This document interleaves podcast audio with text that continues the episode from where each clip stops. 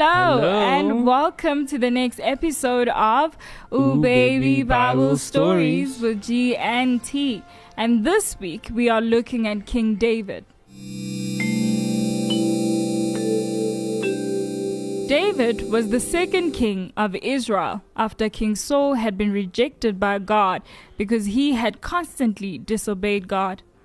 God then told the prophet Samuel that David would be the next king. David became king and was called a man after God's own heart.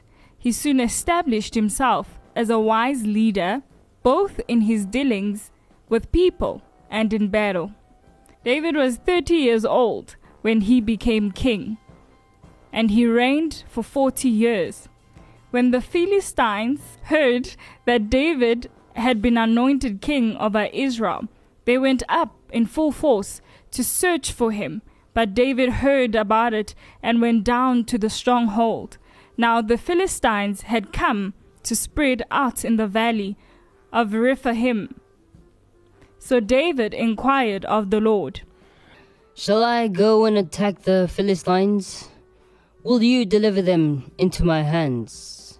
The Lord answered him, "Go, for I will surely deliver Philistines into your hands." So David went to Baal-Perazim, and there he defeated them. He said, "As waters break out, the Lord has broken out against my enemies before me."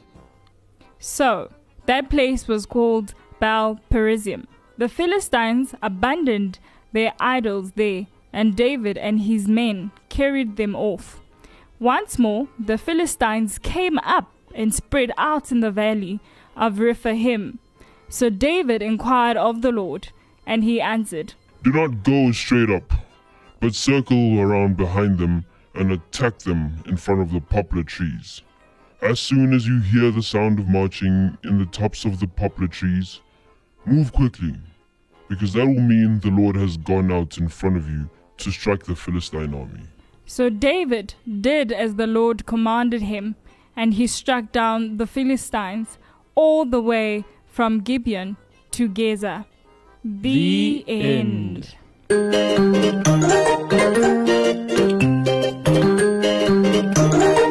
kids, don't forget to come back for more Bible stories every single week. Let your mommy and daddy help you to go to w w w dot active f m dot co dot z a. See you next week.